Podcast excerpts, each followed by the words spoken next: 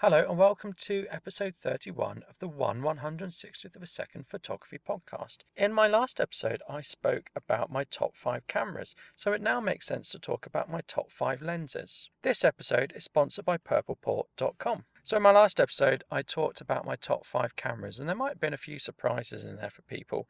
When I talked about my top 5 cameras, I only limited myself by the fact did I still own the camera?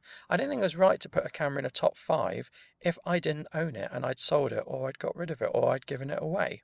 The question is, if it was good, then why did I go and sell it? So it could not have been good, in my opinion.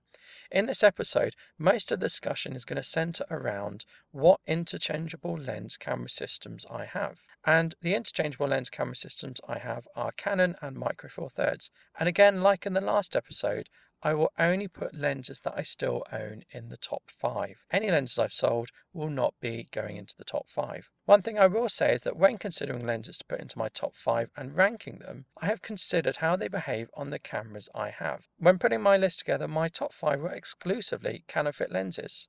So in Canon, I have a full frame DSLR that doesn't capture video and an APS-C camera that does capture video and is used for video mostly. So when I was ranking my top five, I had to consider, amongst other things, how well they behaved on both my cameras in both those use cases. And at number five is the Canon 85mm f1.8. This lens suits my style of DSLR shooting. I typically shoot with the DSLR when I'm shooting portrait or fashion work. Otherwise, as you might have picked up from my other episode, I might use a compact camera for other sort of sh- shooting scenarios. But fashion and portrait work will always be a DSLR for me. The 85mm focal length is ideal for this type of photography. On a full frame, this lens is great and it is a great focal length. If I were to criticize this lens, I would say there is a problem with chromatic aberrations on this lens, but it's not insurmountable and it can easily be overcome in Lightroom. On an APS-C body, the focal length is 135mm, which is still a very good choice for portraits and it does give better compression than the 85mm focal length. But I don't find the images on an APS-C body are that good with this lens, particularly when we start comparing to other lenses on the APS-C body. At this focal length, there's limited use for video, 135mm, certainly not going to be using for video, and the lens doesn't have image stabilization, so that's particularly important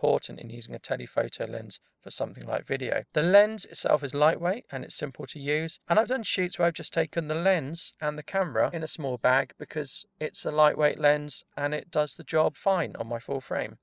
In at number four is the Canon 35mm f2. This lens gets a lot of use in video work. On the APS-C body, it's approximately 50mm in focal length, which is a good focal length for video. The lens goes down to f2 and it has image stabilization, and both of these make it a good choice for my video work. The lens is very small, but it seems incredibly well built. I've got a third-party lens hood always on the lens because the Canon one was ridiculously expensive, and it didn't come with a lens hood even though it is quite a premium lens. I've used this on my full frame DSLR for street photography and I've got some amazing images. Although I do prefer to use small compact cameras now for street work, as I'm lighter and I'm faster and I'm also seen as less threatening. This lens gets the most use on an APS-C body, but that doesn't mean I wouldn't use it on a full frame body.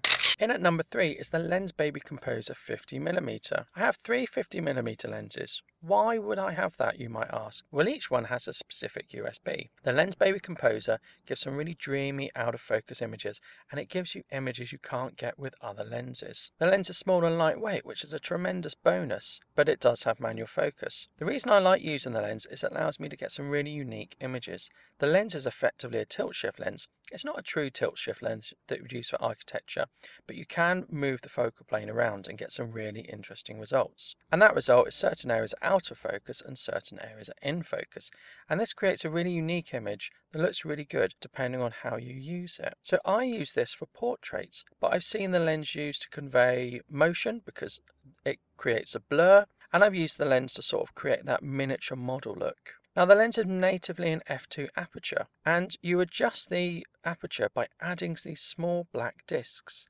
And you might think that's a bit of a hassle, and I suppose it is, rather than moving a dial on the lens or, or pressing a button on the camera. Discs are magnetic, they come within an attachment tool. So you take them out of the attachment tool, you stick them on the end, which is magnetic, and you push it in and it clips into place, and you remove it just by doing the same in reverse. So with adding the aperture blades, and with doing manual focus, and with adjusting the focal plane, This is not a lens to use for speedy shoots, but it is a lens that will give you a very unique image and a very unique look. And that's really what Lensbaby is famous for. I've also got a fisheye optic that I can swap out with the 50mm optic, and I think you can swap out and replace it with a 35mm optic if you want to. The lens is fun, but you've got to be really careful not to overuse the effect, otherwise it, it's not special anymore. It's what you always do, and you're not differentiating yourself. In at number two is the Sigma 50mm f1.4 art lens. I love this lens. This lens is amazing. This lens is built like a tank. It comes with a really good lens hood and an excellent, really well protective case. Focusing is quick and accurate. It goes down to f1.4 and you can always get great blurry backgrounds with this lens. And this lens is the lens I use exclusively for low light work. In terms of image quality, this is probably one of the best lenses for image quality that I own. And it, it does give me the best image quality on either the full frame or the APS-C body. Contrast, sharpness and colours are all excellent and it's a solid performer on the APS-C as well as the full frame camera. On the APS-C body, it gives an approximate focal length of 85mm, which again is really good for portrait work. So when doing fashion or portrait, I'll often take this lens with the APS-C body rather than the full frame with the 85mm lens. So there's no image stabilization on this lens, but I can understand that because this is such a fast lens. And for a long time, this was my favourite lens until so number one, which replaced the Sigma 50mm f1.4 art lens as my favourite lens, is the Canon 200mm f2.8 Mark II L lens. And I bought this lens used and it came with a lens hood and, and that was it. It's heavy, but it is well built. Its build quality actually, is, I, I, think, rivals the Sigma. It's ever so slightly better. And what I like about this lens is it makes backgrounds really creamy and out of focus. Because it's such a telephoto lens, for me anyway, compared to my other lenses, it does compress the background and it does blow everything out of focus. So this is ideal for location, portrait and fashion work because even at f2.8 it gives a far better defocused and out of focus background than the Sigma 50mm. It has great compression. Now I've only ever used this on a full frame camera, but I could use this on the APS-C camera if I was a wildlife photographer, but that that's not really me. So I did travel to a location shoot with this lens, and in the background was scaffolding and other things, and it, it wasn't really a great image to shoot against. But I used this lens and it completely blurred those distractions out. So when you look at the image, you can't see that there's scaffolding and there's people walking about because they've been blurred out completely. And it's a sharp lens as well. I don't think it's quite as sharp as my Sigma 50mm, but it is sharp nonetheless and it does give very good images.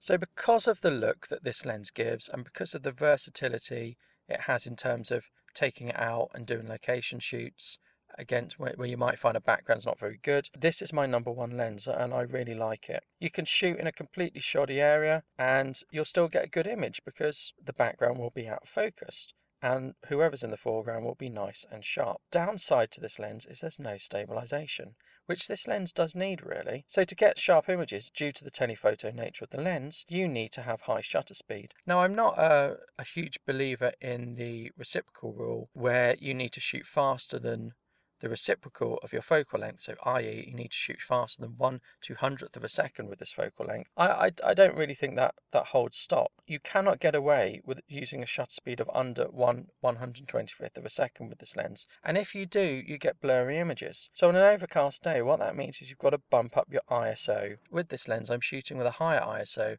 than I would be on other lenses. But those are my top 5 lenses.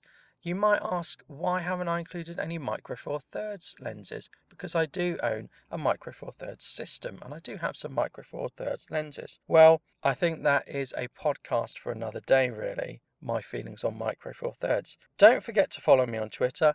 Don't forget to head over to the Patreon page if you want to support this podcast at patreon.com forward slash 160SPP. And I hope to see you, well, don't hope to see you. I hope you'll be listening to other podcasts. Thank you. Goodbye.